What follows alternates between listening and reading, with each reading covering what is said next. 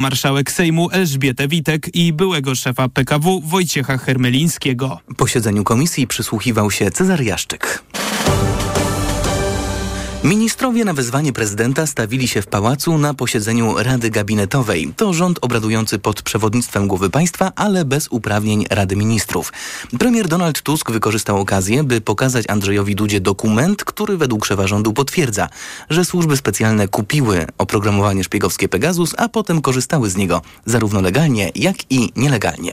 A lista ofiar tych praktyk jest niestety bardzo, bardzo długa. Ten dokument który mam tutaj w ręku, potwierdza niestety to, czego się najbardziej obawialiśmy, że z inicjatywy Centralnego Biura Antykorupcyjnego zwrócono się o sfinansowanie zakupu Pegasusa do Funduszu Sprawiedliwości, co zostało potwierdzone przez pana ministra Ziobro. Ale prezydent nie po to zwołał radę, by dostać od premiera dokumenty o Pegasusie. Andrzej Duda chciał rozmawiać o wielkich przedsięwzięciach rządu, budowie elektrowni atomowej i centralnego portu komunikacyjnego. Tu w szczegółach z państwem ministrami omawialiśmy, jak to wygląda, na jakim to jest etapie i podobnie w kwestii Centralnego Portu Komunikacyjnego również mówiliśmy, jaki y, jest etap. Wypowiadał się pan minister Maciej Lasek w kwestii audytów, które, które prowadził. Rząd powtarza, że nie podjął jeszcze decyzji, czy i kiedy CPK powstanie. A ze mną jest już dr Anna Materska-Sosnowska z Uniwersytetu Warszawskiego i Fundacji Batorego, którą poproszę o komentarz. Pani doktor, dobry wieczór. Zapytam naiwnie. Dobry wieczór. Czy to, że prezydent wezwał, a rząd się stawił i wszyscy wyszli z tego posiedzenia żywi, no czy to dobrze rokuje na współpracę Rady Ministrów i Głowy Państwa w przyszłości? Tak, pytanie retoryczne. E, w moim przekonaniu to rokuje źle albo bardzo źle. E, to znaczy, że e, w moim, moim zdaniem rozjechały się oczekiwania, zapowiedzi, zapowiedzi i oczekiwania prezydenta względem Rady Gabinetowej. Ani Rada Gabinetowa mm, nie daje prezydentowi takich specjalnych kompetencji, ani nie ma miejsca tam na prezydencki taki patriarchat, e, a tutaj dodatkowo e, stanęli e, obok siebie, siedzieli obok siebie zawodnicy różnych wag. I e, wydaje mi się, że ta, pewien ten porządek, który proponował prezydent, no, głęboko wierzę, że prawdą jest to, co powiedział później na briefingu, że odbyła się merytoryczna rozmowa. E, natomiast ten porządek y, przez sprawy narzucone przez prezydenta, no nie, nie tylko ten porządek został wypełniony, ale również zostały wypowiedziane y, rzeczy, informacje, które paść powinny, na przykład o Pegasusie. I nie były to informacje y, korzystne dla prezydenta. Pani doktor, pamiętam, że kiedy poprzednim razem prezydent był z PiSu, a premier z Platformy, to nawet był ten sam premier wówczas, to świętej pamięci Lech Kaczyński zwołał posiedzenie Rady Gabinetowej, a potem w błyskawicznym tempie stenogram wyciekł do e, prasy i prawdopodobnie sprawił to ówczesny rząd Donalda Tuska. Spodziewa się pani, że tym razem też tak będzie? E, teraz e, póki co, póki jeżeli dobrze patrzę i dobrze posługuję się narzędziami internetowymi, to błyskawicznie zniknęła wypowiedź, która była online e, premiera Tuska ze strony prezydenckiej. E, z nie bez kozery prezydent nie zgodził się na żadne dłuższe fragmenty ani na e, pełną transmisję i zresztą chyba też jej nie, nie powinno być. E, natomiast czy jeszcze pewne, ja mam takie nieodparte wrażenie, że przy takim porządku tej Rady Gabinetowej rzeczy, które były omawiane, my powszechnie wiemy. Łącznie z tym, że mm, są przecieki, o jakich nazwiskach mówimy e, przy Pegasusie. Państwo dziennikarze pokazali, ile to kosztowało i tak dalej. Więc to jest ta część. Natomiast jeżeli były rzeczy ważne, o których tak naprawdę powinna władza wykonawcza ze sobą rozmawiać e, w naszym systemie, czyli to, co jest najpoważniejsze, to jest wojna za naszymi granicami i e, stan bezpieczeństwa, łącznie z tym, e, co ostatnio powiedział Trump i jakie mogą być konsekwencje tej wygranej. Jeżeli to było również, e, byłoby poruszane, to oczywiście to nie może wypłynąć, czyli bardzo ważne, strategiczne decyzje, gdzie musimy mówić jednym tonem, jednym głosem i gdzie to musi być wypracowane stanowisko. Takie kwestie polityczne nie To wszystko nie jedno właściwie, czy one wypłyną, tak. czy nie wypłyną. Doktor Tak. Anna Materska-Sosnowska z Uniwersytetu, Uniwersytetu Warszawskiego i Fundacji Batorego. Bardzo pani dziękuję. Podsumowanie dnia w Radiu TOK FM. Kampania przed wyborami samorządowymi zwolna, ale się rozkręca. Kandydatką lewicy na prezydenta Warszawy będzie wicemarszałek Senatu Magdalena Biejat z partii Razem. Zmierzy się m.in. z urzędującym prezydentem, a zarazem wiceszefem Platformy Obywatelskiej Rafałem Trzaskowskim. Senator Biejat ma poparcie nowej lewicy, która jeszcze niedawno chciała iść do wyborów w sojuszu z PO i gdzie niegdzie nawet pójdzie. Na przykład w Łodzi, gdzie poprze rządzącą miastem od 2010 roku Hannę Zdanowską.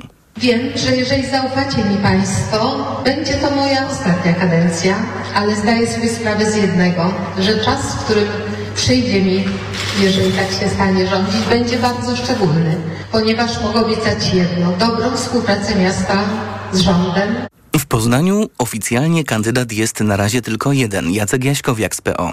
Dzielimy to samo nazwisko, ale zapewniam Państwa, że nie jesteśmy spokrewnieni. Prezydent Jaśkowiak jest na placu boju sam i niezbyt mu się to podoba. Gdybym wiedział, że tych kandydatów nie będzie, że, że tej kampanii de facto nie będzie, y, no to pewnie tak bym organizował swój czas, żeby więcej czasu spędzić y, z wnuczką. Kandydaci zapewne w końcu będą. Kandydatką lewicy ma być była radna Beata Urbańska, a trzecia droga postawi prawdopodobnie na byłego dziennikarza i adwokata Przemysława Plewińskiego. Prawo i Sprawiedliwość swojego kandydata przedstawi jutro i nieoficjalnie mówi się, że będzie to radny sejmiku Zbigniew Czerwiński, a nie żaden poseł, choć chrapkę na prezydenturę miał ponoć Bartłomiej Wróblewski. PiS w ogóle ma z wyborami samorządowymi kłopot. O czym więcej warszawski poznaniak Maciej Kluczka. Mieszkańcy dużych miast w większości mają poglądy liberalne, dlatego kandydatów PiS nie wybierają. Wystartować jednak trzeba. Partia, która by taki wyścig odpuściła, sama by sobie zaszkodziła. Już wejście do drugiej tury byłoby na przykład w Warszawie sporym sukcesem. Dla kandydata PiS w stolicy Tobiasza Bocheńskiego mógłby to być dobry rozpęd do przyszłorocznych wyborów na prezydenta Polski. Z kolei kandydatem na prezydenta Szczecina jest były wojewoda zachodniopomorski, poseł PiSu Zbigniew Bogucki. Mogę myśleć o tym, czy, czy ja przegram, jakim stosunkiem przegram. Ja te wybory chcę wygrać. A odkąd po wyborach parlamentarnych PiS znalazł się w opozycji, wybory samorządowe są dla polityków tej partii szansą na zmianę. Żeby realizować swoje projekty, warto mieć na to wpływ większy niż e, w opozycji. Pierwsza tura wyborów samorządowych odbędzie się 7 kwietnia. a druga tam, gdzie będzie konieczna dwa tygodnie później. Maciej Kluczka, wielkie dzięki. Tyle o dużych wyborach samorządowych, a za kilkanaście minut w TOK 360 jeszcze o małych. Porozmawiamy, jak radzą sobie rady osiedlowe. Po 18.30. TOK 360. Ministerstwo Edukacji Narodowej szuka opinii na temat tego, co da się wyrzucić z podstawy programowej w szkołach. W poranku TOK FM z nauczycielem historii i wiedzy o społeczeństwie Aleksandrem Pawlickim rozmawiał o tym Jan Wrubel.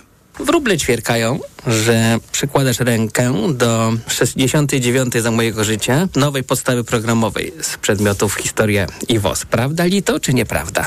Częściowo tylko, prawda, bo nie jest to nowa podstawa programowa. Przyłożyłem razem z paroma jeszcze innymi osobami rękę do tego, żeby dokonać skrótów w tych podstawach, które są i które pozostają w znacznym stopniu w mocy. Myśmy nie mogli, taka była decyzja ministerstwa, bardzo zresztą jak sądzę rozsądna, nie mogliśmy pisać ich na nowo, a nawet nie mogliśmy do nich dodawać niczego, po prostu dlatego, że nie chcieliśmy fundować nauczycielom, nauczycielkom i dzieciakom zmiany podręczników, zmiany programów i tak dalej, i tak dalej. Dlaczego do diabła znowu ktoś wie lepiej, czego ja mam nie uczyć na swoich lekcjach? Ja jestem też nauczycielem. Nie bardzo rozumiem, dlaczego mam znowu dostać, teraz cudzysłów, z Warszawy, instrukcje, czego uczyć, a czego nie uczyć, skoro ja po prostu wiem lepiej. Teraz będziesz miał tylko większe do tego możliwości. Po prostu dlatego, że rozmaite treści, którymi dotąd ta podstawa programowa była przepełniona, a zatem znacznie trudniej było wygospodarować miejsce na rzeczy ważne, a nie zapisane. Teraz jest nieco swobodniejsza. Mamy znacznie większą, jak sądzę, autonomię.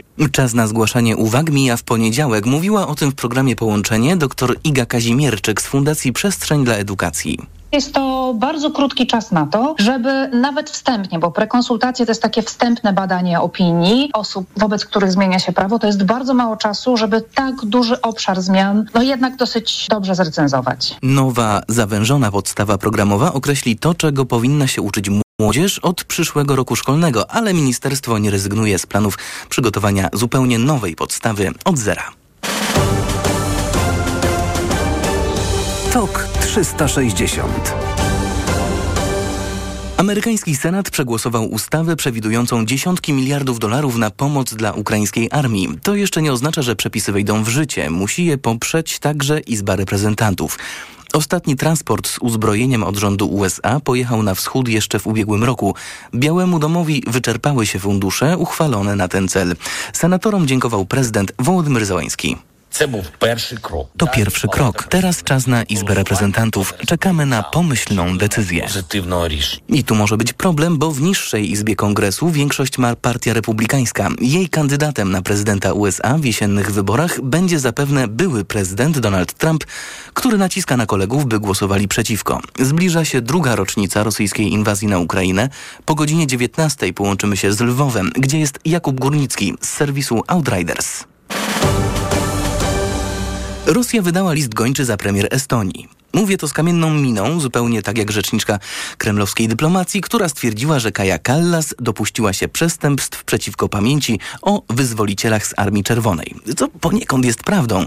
Rząd w Talinie systematycznie pozbywa się pomników ku czci żołnierzy radzieckich, bo zgadza się. Przepędzili Niemców, ale potem nie opuścili Estonii przez pół wieku. Na liście ściganych przez tak zwany wymiar sprawiedliwości Rosji pod tym samym zarzutem znalazł się także litewski minister kultury i estoński sekretarz sekretarz stanu. Wszyscy są poza zasięgiem rosyjskiej bezpieki. Jak wiadomo, nie chodzi o to, by złowić Kaję Kallas, ale by gonić ją. Zwolnienia grupowe w kolejnych zakładach motoryzacyjnych w Bielsku Białej, które niegdyś było w tej dziedzinie potęgą. Spółka Magneti Marelli planuje do końca roku pozbyć się jednej trzeciej załogi, czyli około 140 osób. Firma, tak jak wiele innych z branży, ogranicza moce wytwórcze. Jednym z głównych powodów zwolnień jest zakończenie produkcji niektórych samochodów w zakładach Fiata w Tychach. Zakład Marelli produkował dla nich części, informuje Jacek Duraj, przewodniczący Związku Zawodowego Pracowników Metalowcy organizacji międzyzakładowej w Bielsku Białej. Firma ma problemy właśnie ze sprzedażą swoich wyrobów. W związku z tym w przeciągu roku planuje zmniejszyć zatrudnienie. Co produkuje Marelli? Jeden zakład produkuje amortyzatory, bo to jest dwuzakładowa jednostka, a drugi zakład produkuje elementy karoserii, głównie zawieszenia. To nie koniec zwolnień w branży motoryzacyjnej w Bielsku Białej. Do końca bieżącego roku ponad 460 osób straci pracę w zakładzie FCA Powertrain. Fabryka została postawiona w stan likwidacji po tym, jak zmniejszyła się liczba zamówień na silniki spalinowe. Sumując te osoby, które mają odejść do końca roku z FCA Powertrain, z Marelli, to jest ponad 500 osób, dobrze liczę, czy ponad 600 nawet? No to już będzie do, dużo więcej, to już prawie około 1000 tysiąca osób, bo też e, musimy wziąć pod uwagę, że dostaliśmy informację wcześniej o likwidacji tutaj zakładu logistycznego, który obsługiwał PowerTry i, i w tym wypadku jest propozycja dla pracowników przeniesienia czy przejścia do zakładu w Tychach. No, jest to dla Bielska likwidacja 55 etatów. Można powiedzieć, że przemysł motoryzacyjny zwija się w Bielsku Białej? Nie mógłbym jeszcze na tym etapie tak stwierdzić, bo tutaj jeszcze funkcjonuje dużo firm i w tych innych firmach póki co nie mamy jeszcze takich ruchów e, redukujących zatrudnienie. No ale tysiące osób, tak jak pan mówił, to, to jest dużo, prawda? No to jest dużo, biorąc po, pod uwagę właśnie Bielsko, Tychy, no a też okoliczni dostawcy, w których nie jesteśmy jako strona związkowa, na pewno też jakieś ruchy poczynią. Dodam, że spółka FCA Powertrain, zarządzająca fabryką silników w Bielsku, porozumiała się niedawno ze związkowcami w sprawie warunków odejść wszystkich ponad 460 zatrudnionych osób. Agnieszka Brania, rzeczniczka prasowa fabryk Stellantis w Polsce informuje, że produkcja w zakładzie zostanie wygaszona w tym roku, a decyzja jest konsekwencją unijnych regulacji dotyczących emisji spalin. One oznaczają, że tak naprawdę do 2035 jest taka możliwość, potem już nie, rejestrować nowych aut z silnikami spalinowymi. Stellantis planuje w Europie osiągnąć pełną elektryfikację gamy modelowej pojazdów osobowych w 2030 roku. Francusko-włosko-amerykański koncern motoryzacyjny to producent m.in. Fiatów, Peugeotów, Opli, Chryslerów czy Jeepów. Grzegorz Kozioł, wielkie dzięki. To jest TOK 360, wydanie w Światowym Dniu Radia. Z tej okazji polecam Państwu nasz system podcastowy na tokfm.pl, gdzie o wszystkich dzisiejszych tematach można posłuchać obszerniej. Anno Domini 2024. Radio ma wiele twarzy. Za moment Ekonomia 360. Urywa łeb mi od problemów, które sam tworzę. Czego mi trzeba Nie wiem sam jak to możliwe. Taki uśmiechnięty, miły chłopiec. On to tak dobrze ma na bank Tak nienawidzę, gdy nie rozumiem co mam w sobie. Nie rozumiem kolejny raz tak bardzo proszę. Proszę nie mieszać mi już w głowie. Bo sam już namieszałem dość. Ej, sam już namieszałem dość. Używki znieczulą znów wybieram większe zło. Bo sam już namieszałem dość. Tylko puste słowa, pusty pokój, puste szkło. Bo sam już namieszałem dość. Używki znieczulą znów wybieram większe zło. Bo sam już namieszałem dość. Tylko puste słowa, pusty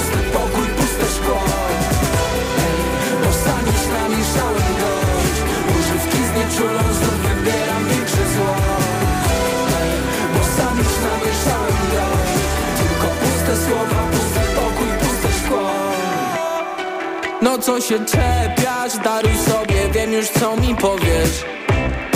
Miałbym się zmienić niby w co za dużo uczuć. Od tego mam już popękaną głowę. Jakie to nudne, kiedy tak znowu się boję Siebie ja już dłużej tak nie mogę. Nie mogę tak kolejny raz, tak nie rozumiem Że nie widzisz co ja mam w sobie. Że znowu wszystko jest nie tak znowu wszystko jest nie tak. Uczuć rolę kosztem milion pytań łebie głaz. I znowu wszystko jest nie tak. Tylko puste serce, puste słowa, pusty ja. I znowu wszystko jest nie tak. Uczuć rolę kosztem milion pytań łebie głaz. I znowu wszystko jest nie tak. Tylko puste serce, puste słowa, pusty ja. TOK 360. A w nim Artur Rojek i Ketchup, a teraz już gospodarka. Sponsorem programu jest Nestbank, oferujący konto i kredyt dla firm. Nestbank.pl Ekonomia 360.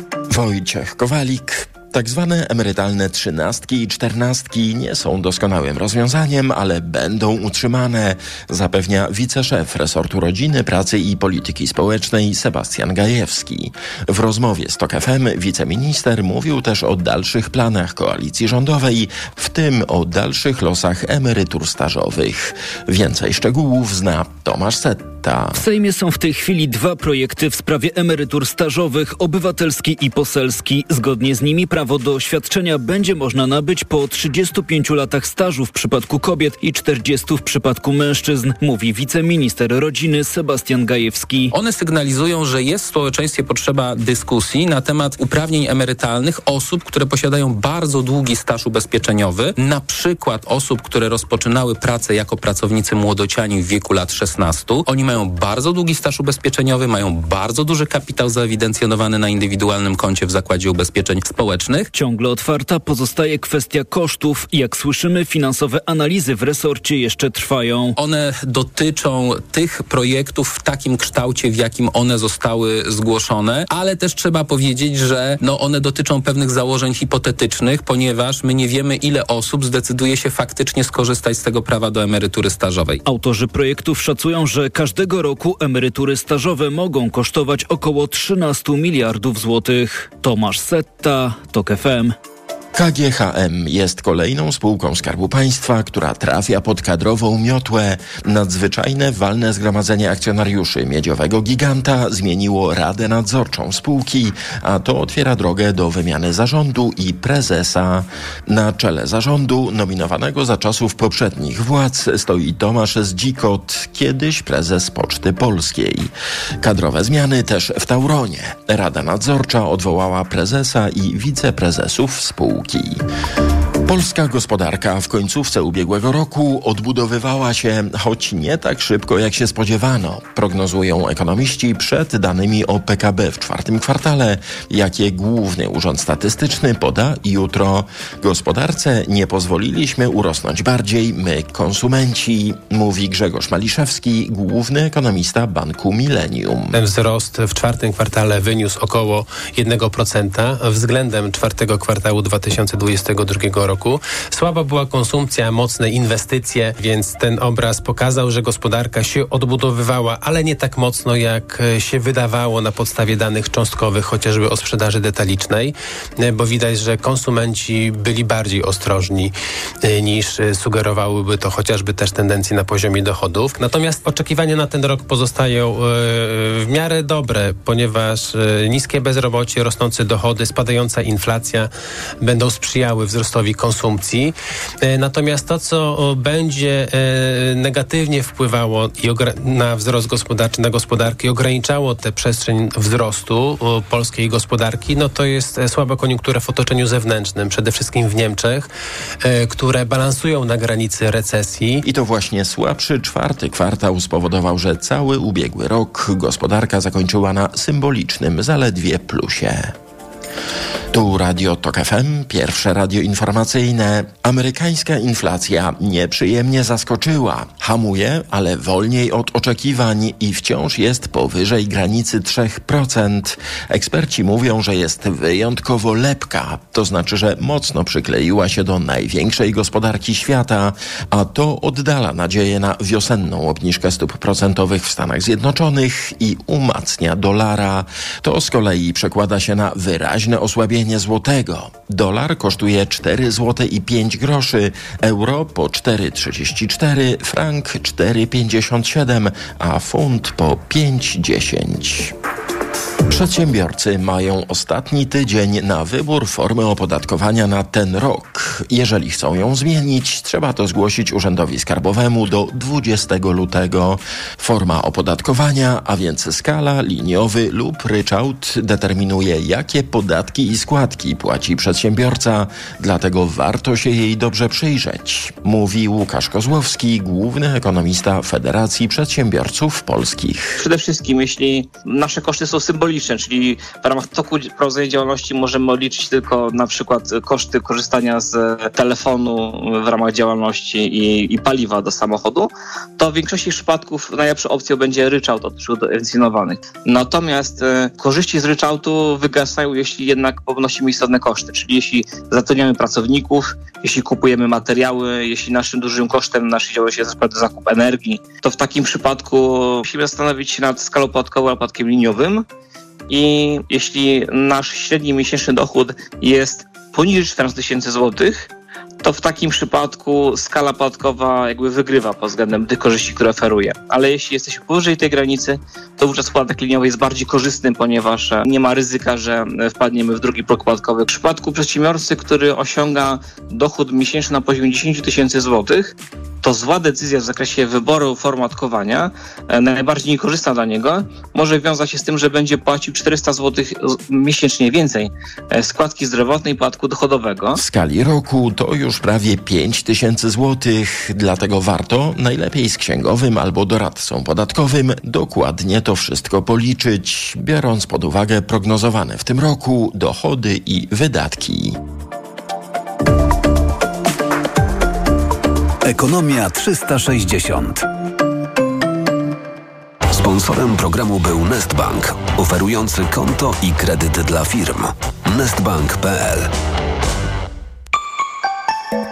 Pogoda. Wieczorem gdzie niegdzie przelotnie popada, w północnym, na północnym wschodzie kraju także deszcz ze śniegiem. Jutro też będzie pochmurno, deszcz niemal w całej Polsce, a rano miejscami mgły. Od plus 3 stopni Celsjusza na północnym wschodzie, około 8 w większości kraju, do 10 stopni na Dolnym Śląsku. Radio TOK FM. Pierwsze radio informacyjne.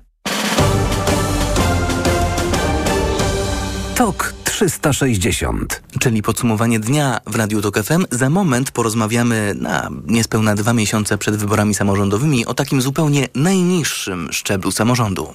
Reklama.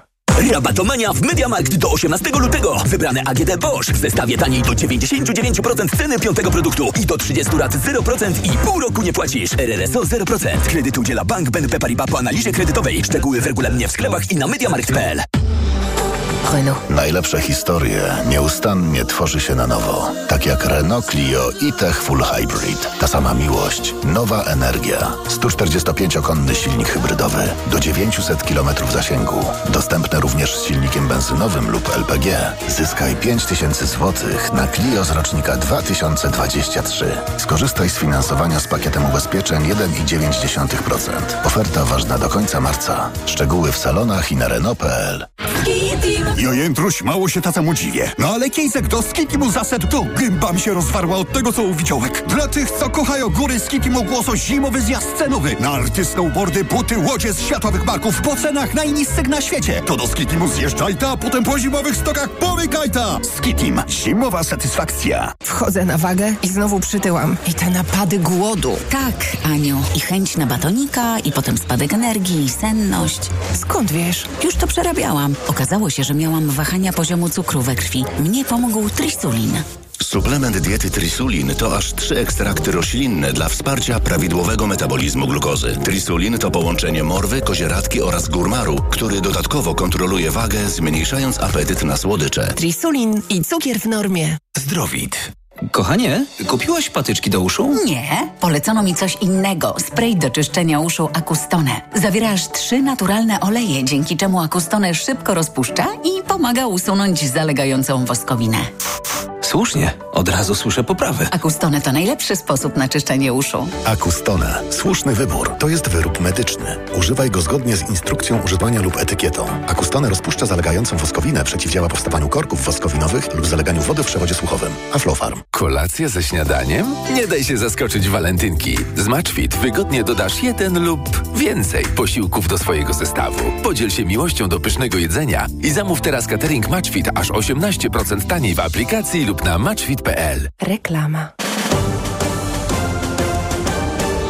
TOK 360 Podsumowanie dnia w Radiu TOK FM 18.29. Za niespełna dwa miesiące wybory samorządowe. Będziemy wybierać rady gmin, powiatów, sejmiki województw, prezydentów, burmistrzów, wójtów. Ale jeśli chodzi o samorządność w Polsce, no to jeszcze nie wszystko, bo gminy mogą tworzyć sołectwa, dzielnice, osiedla i inne podobne organy, żeby wspomagały je w wykonywaniu przewidzianych prawem e, zadań. Łączymy się teraz z Jarosławem Cholewczyńskim, przewodniczącym Rady Osiedla Wilczak-Jary w Bydgoszczy. Dobry wieczór. Kłaniam się, dobry wieczór Państwu. Bydgoszcz, duże miasto wojewódzkie. Ile rad osiedli działa w Bydgoszczy? Yy, na dzień dzisiejszy można powiedzieć, że żadna. Działają rady osiedla tylko na zasadzie yy, zarządów rad osiedli. Tych rad osiedli, a w zasadzie w tej chwili zarządów mamy 29, gdyż yy, w styczniu zakończyła się kadencja ostatniej w pełni działającej rady osiedla w Bydgoszczy. Do tego doszło, bo co prawda Rady Osiedli to nie jest jednostka samorządu terytorialnego jako taka, ale ustawa daje taką możliwość gminom, żeby Rady Osiedli, czy też dzielnic, czy też okręgów powołać. No i wówczas taka Rada Osiedla opiniuje, doradza, stanowi taki najbardziej oddolny głos mieszkańców. No to dlaczego w Bydgoszczy ich nie ma? Jakby to powiedzieć? Może zacznijmy od tego, że no, miasto niestety Bydgoszczy trochę mało przychylnie patrzy na Radę Osiedli, yy, a tak jak pan redaktor to powiedział wcześniej, yy, Rady Osiedla opiniują pewne rzeczy, kiedyś opiniowała więcej, yy, były brane pod uwagę przy różnych innych ważnych sprawach w mieście. Natomiast na dzień dzisiejszy Bydgoszczy Rady Osiedli praktycznie zostały, jak to się mówi, sprowadzone do parteru. Na dzień na dzień dzisiejszy, zdaje się, miała brzmieć ta fraza, gdyby ją się nam udało dokończyć. E, gdyby dokończył ją Jarosław Cholewczyński, przewodniczący Rady Osiedla Wilczak-Jary w Bydgoszczy, e, z którym chciałem porozmawiać o kondycji takich jednostek pomocniczych e, w jego mieście.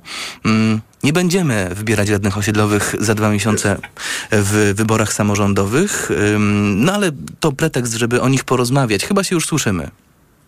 Słyszymy się, słyszymy się. Cały czas jesteśmy Hmm. Jesteśmy. Byliśmy. Mamy jakieś problemy z połączeniem. 18.32 w tej chwili na zegarach. Za moment wrócimy.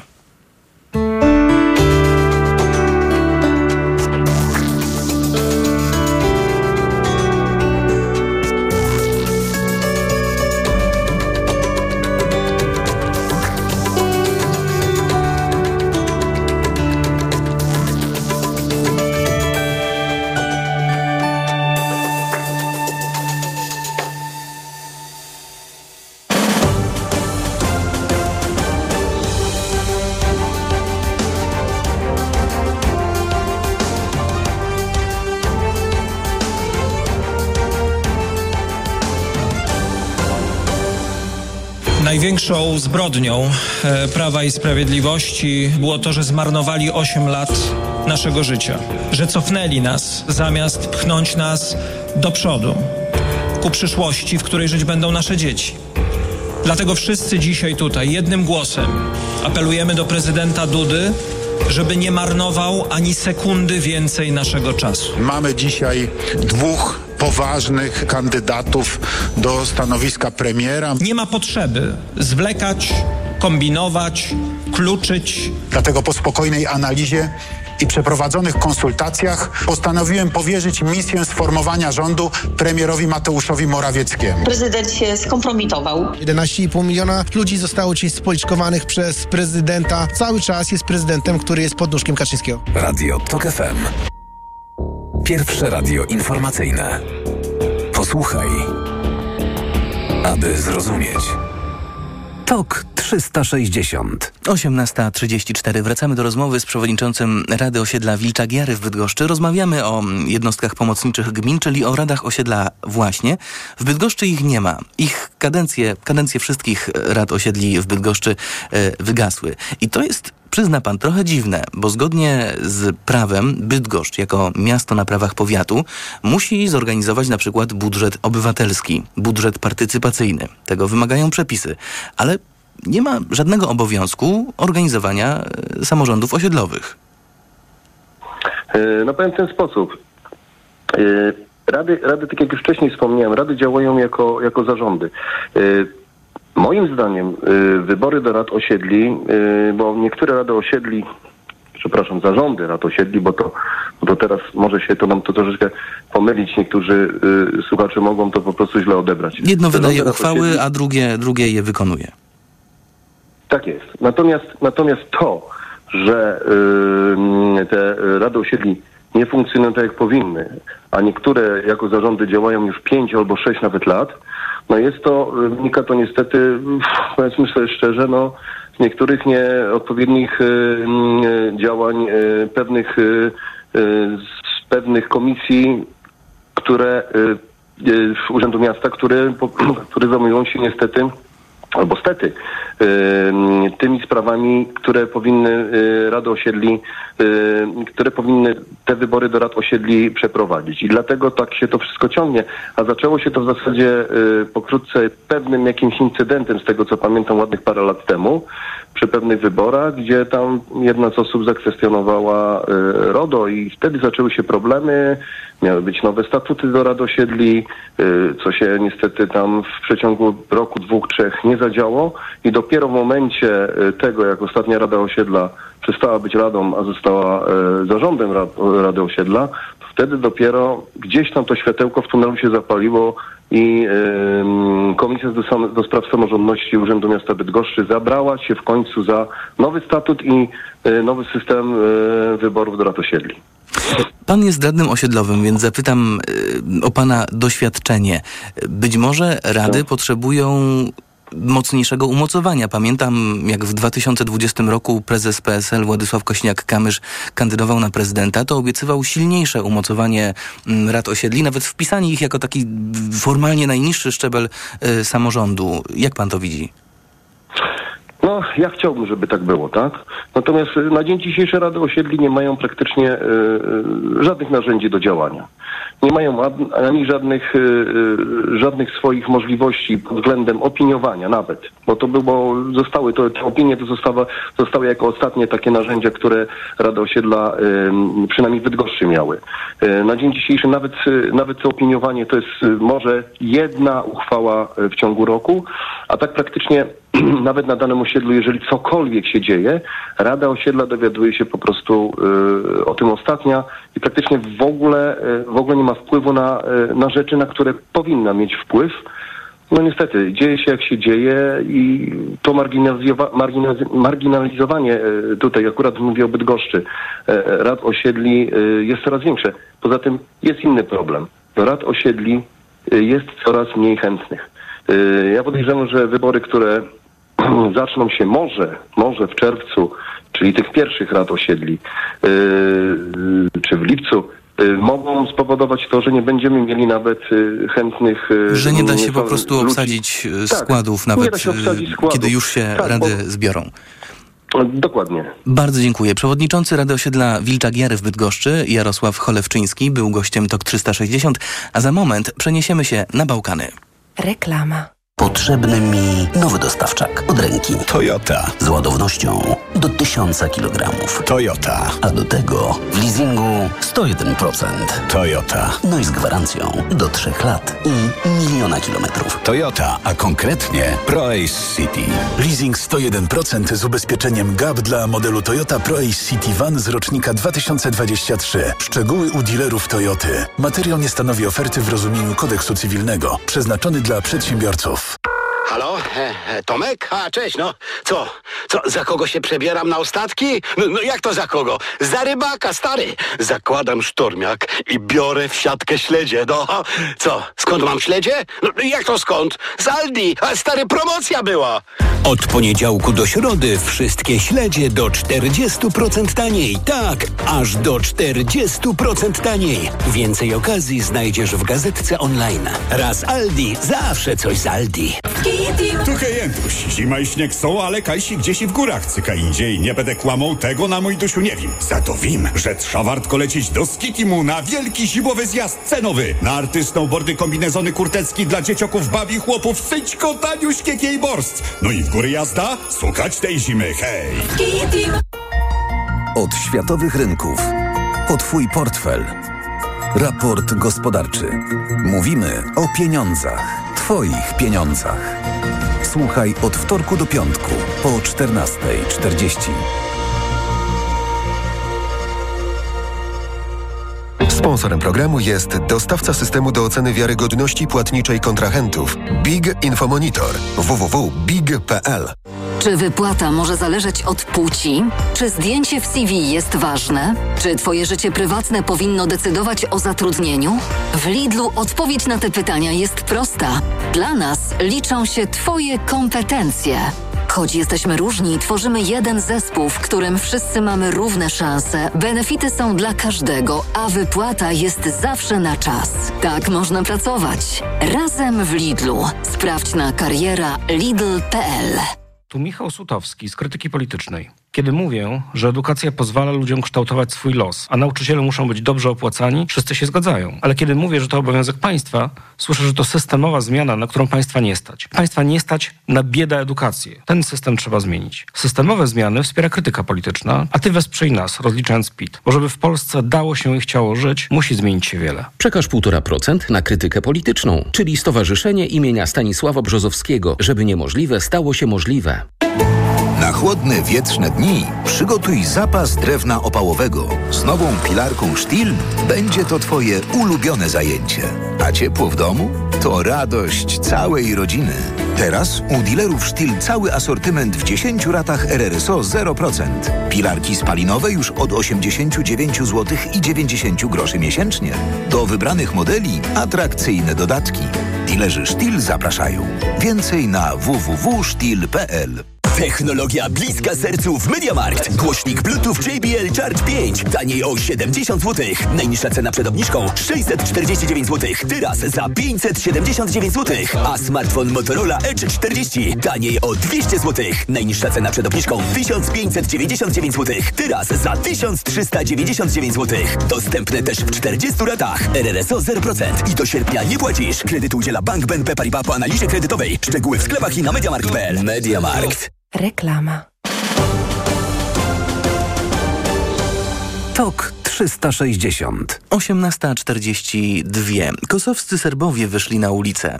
Trudno się powstrzymać, żeby nie powiedzieć znowu. Władze w Prisztynie zakazały korzystania, zakazały płacenia za pomocą serbskiego dinara, czyli waluty emitowanej przez rząd w Belgradzie. Porozmawiam o tym teraz z Martą Szpalą z Ośrodka Studiów Wschodnich. Dobry wieczór. Dobry wieczór. Czy w tych protestach kosowskich Serbów chodzi tylko o sentyment patriotyczny, czy wręcz nacjonalistyczny? Chodzi o to, że nie mogą się posługiwać narodową walutą? Czy też jest tutaj jakieś tło ekonomiczne? Mhm.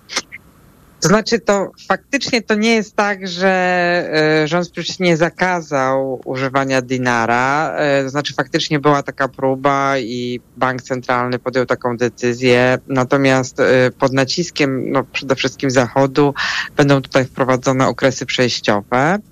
Natomiast faktycznie jest tak, że w Kosowie, w którym walutą obowiązującą jest euro, kiedyś była to marka niemiecka, w momencie kiedy cała Europa przyjęła euro, to w Kosowie mm, też się tak stało.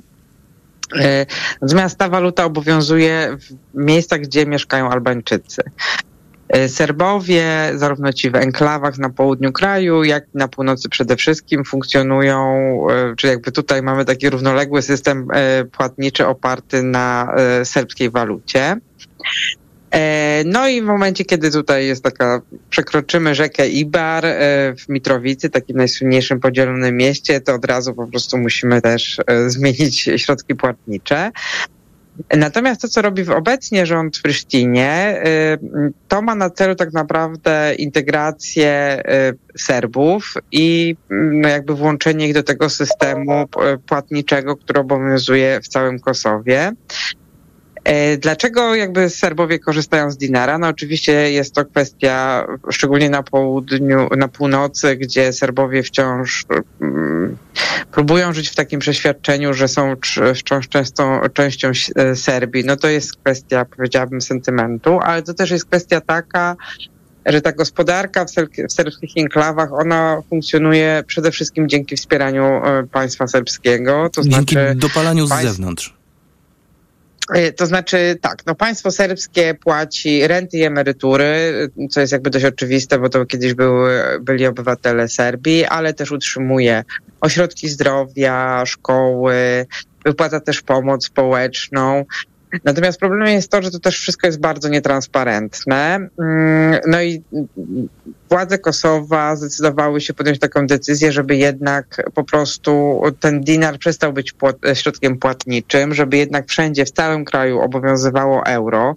No, co jeżeli patrzymy jakby z punktu widzenia suwerenności państwa jest dość zrozumiałe. No właśnie, jeżeli mogę e, przerwać, to jest dla mnie lekko niezrozumiałe, bo przecież waluta z godłem na rewersie to jest taki dość podstawowy element propagandy państwowej i to już od czasów starożytnych. Kosowo nie posługuje się własną walutą, posługuje się euro.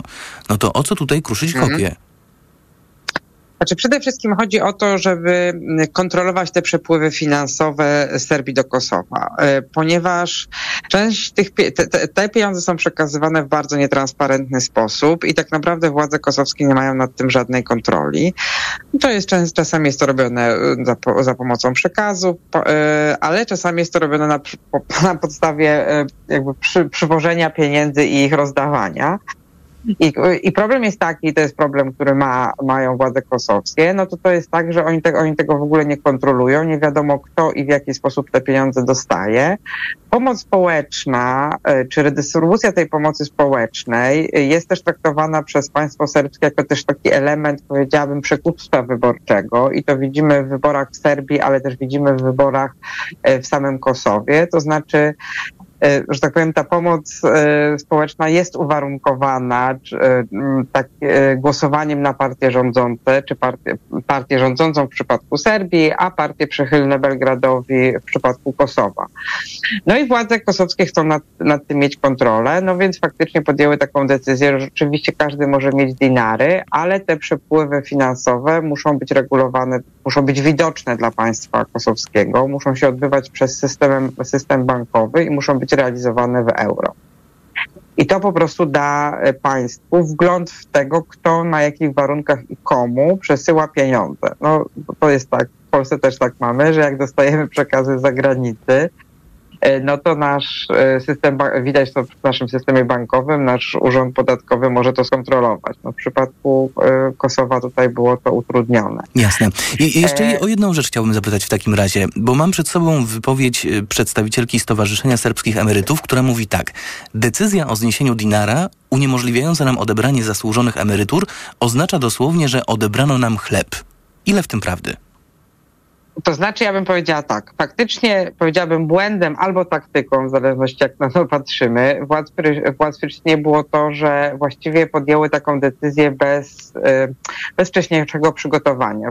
Wiadomo, że to jest taka operacja w momencie, kiedy dość duża społeczność się do tego przyzwyczaja. Dotyczy to przede wszystkim Serbów y, na północy, bo Serbowie na południu i tak mają już dawno rachunki w euro, ponieważ muszą płacić wszelkie daniny na rzecz państwa, opłaty komunalne właśnie w tej walucie, natomiast ci na północy mm, e, tego nie mieli. E, że jest to proces trudny i powinien być rozłożony na kilka miesięcy i też poprzedzony kampanią informacyjną. Władze kosowskie tego nie zrobiły, no więc teraz jest właśnie próba w jakiś sposób powstrzymania zmian, sprzeciwu. Nawet nie powiedziałam, znaczy oczywiście, że Serbowie protestują. Serbowie protestują przeciwko jakimkolwiek jakby próbą ich e, włączenia do systemu kosowskiego. Natomiast faktycznie e, jakby co władze kosowskie powinny zrobić i to, co robią, że będzie to proces po prostu rozłożony na miesiące e, i będzie po prostu, żeby, da, żeby dać szansę ludziom otworzenia kont, żeby te właśnie przepływy finansowe, emerytury mogły płynnie przepływać do Serbii, do Kosowa. Marta Szpala, Ośrodek Studiów Wschodnich, bardzo dziękuję. 18.49 w Radiu TOK FM, podsumowanie dnia. Za chwilę przeniesiemy się do Indii.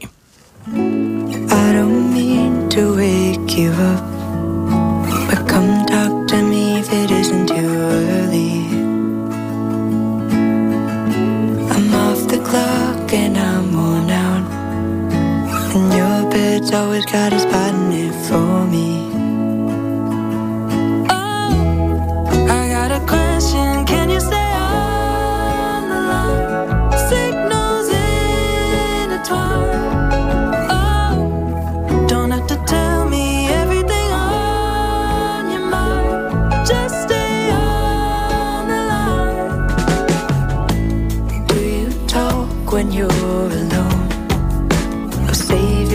TOK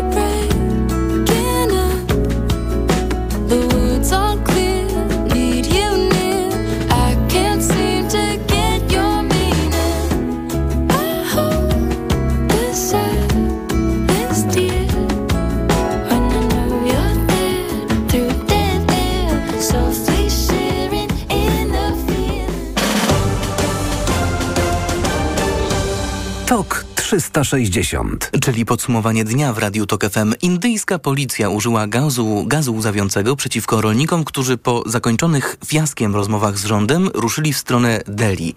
Po poprzednich wielomiesięcznych protestach kilka lat temu wywalczyli sobie m.in. wyższe ceny skupu płodów rolnych. Teraz domagają się spełnienia obietnic. A to wszystko na kilka tygodni przed wyborami parlamentarnymi, kiedy premier Narendra Modi będzie się ubiegał o trzecią kadencję.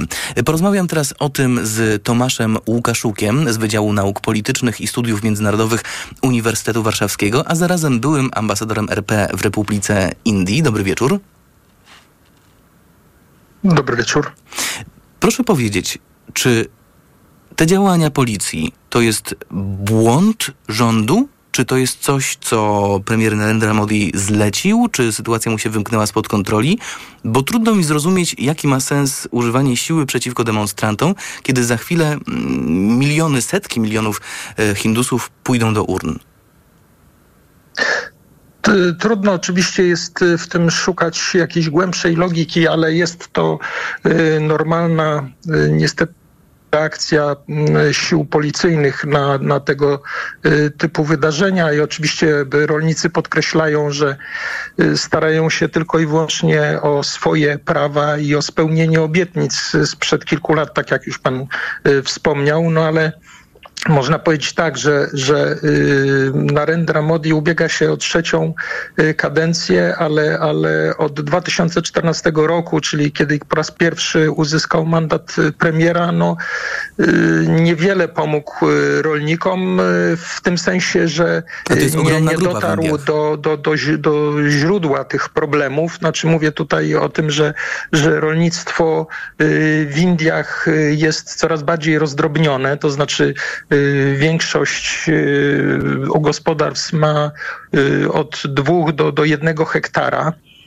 na, na rodzinę. To jest pierwsza rzecz. Druga, druga rzecz to jest oczywiście problem, problem suszy, problem irygacji, ponieważ, ponieważ pomimo wsparcia państwa, subsydiów, dotacji do, do benzyny, pomimo tych cen, o których też pan już mówił, określanych na, na, na 20 y, y, produktów y, rolnych co roku przez, przez rząd, no to jednak, jednak rolnicy niestety potrzebują tutaj zmian, które pozwolą im jednak na, na wyjście, na wyjście z, z tej strefy ubóstwa, bo tutaj jest też bardzo duży, duży problem. Trzeba pamiętać o tym, że w Indiach nadal 60% ludzi mieszka e, na wsi.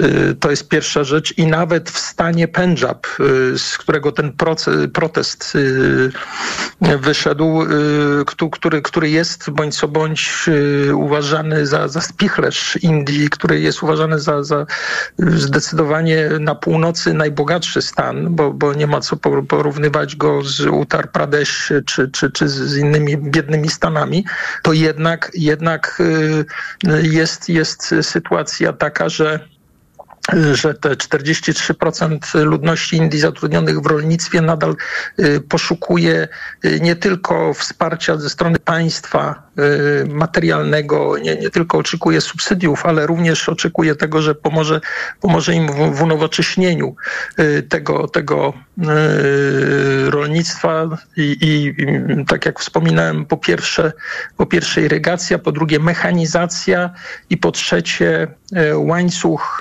do dostaw, tylko paradoksalnie jest tak, że te, te, te przepisy, które blokują rolnicy, przeciwko którym protestują, to w intencji rządu miały y, uwolnić y, łańcuch dostaw i miały ten, ten łańcuch y, dostaw y, y, do, doprowadzić do, do tego, że po prostu nie, nie marnuje się tyle, tyle produktów rolnych, to po pierwsze. Po drugie, większy, większa część tych produktów rolnych byłaby przetwarzana, bo trzeba pamiętać o tym, że w Indiach 10, tylko 10% tych produktów rolnych jest przetwarzanych. Ale to idzie na eksport, jak rozumiem. Też brakuje też brakuje też y, spichlerzy. Y, I to wszystko jakby powiedzieć, y, to, to, to się wszystko nakłada no i generalnie, tak jak mówię, no to jest 90%, 90% rolników w Indiach nie stać na normalne funkcjonowanie oni bez tych, bez, bez, bez tej pomocy socjalnej, jeśli mogę tak nazwać, pomocy socjalnej państwa po prostu y, by y, nie mogli y, funkcjonować, a, a, a z drugiej strony trzeba patrzeć też na, na coś, o czym, się, o czym się mało mówi, że to, to, co teraz przeżywają Indie, to są, to jest pokłosie pandemii COVID-u. I, i bo, bo, bo fala COVID-u, fala pandemii w Indiach była gigantyczna, była mm, nieproporcjonalnie większa niż u nas i, i, i konsekwencje i konsekwencje tej, tej, tej pandemii też, też do, do tej pory są odczuwalne dla zwłaszcza ludności na wsi. Tomasz Łukaszuk, pracownik naukowy Wydziału Nauk Politycznych i Studiów Międzynarodowych Uniwersytetu Warszawskiego, były ambasador RP w Republice Indii. Bardzo dziękuję. Dochodzi godzina 19 w TOK 360. Za moment najważniejsze informacje. TOK 360. Reklama. Cześć, z tej strony Marek. Słyszeliście o tej wyprzedaży w Toyocie? Ja tam właśnie kupiłem sobie nową Camry Hybrid. Dostałem na nią dobrą ofertę z korzyścią aż do 22 900 zł i opcję finansowanie w programie Kinto. Rewelacyjne auto, niezawodna hybryda, alufelgi, czujniki parkowania, kamera cofania, automatyczna klimatyzacja, która oczyszcza powietrze. Do tego pakiet bezpieczeństwa Toyota Safety Sense, czyli m.in. inteligentny tempomat adaptacyjny. To wszystko na wyprzedaży w Toyocie. Rodzinny posiłek to przyjemność. Dlatego kiedy starsza osoba ma problemy z apetytem, podaj jej Appetizer Senior. To suplement diety, który zawiera wyciąg z owocu kopru wspomagający apetyt i wspierający trawienie. Appetizer Senior. Aflofarm. Co przygotował dla Ciebie internetowy sklep Lidla? Sezon prawdziwych okazji. Przedstawiamy zimowe czyszczenie magazynu. Teraz wybrane produkty czekają na Ciebie razem z rabatami do 50%. Skorzystaj z okazji na Lidl.pl. Walentynki w Media Expert. Przeceny na walentynki w Media Expert. Na przykład telewizor Smart Hisense 55 cali. Najniższa cena z ostatnich 30 dni przed obniżką 2499 zł 99 groszy. Teraz za jedne 2199 z kodem rabatowym taniej o 300 zł.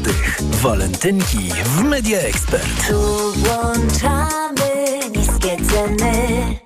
Panie i panowie, przed państwem szczęśliwe paragony w Biedronce. 800 zł do zdobycia co pół godziny. Tak, 800 zł do zdobycia dla naszych najlepszych klientów jako e-voucher na zakupy. To bardzo proste. Nie musicie państwo nawet rejestrować paragonu. Mam, mam! I właśnie o to chodzi. Gratulujemy! Akcja trwa od 7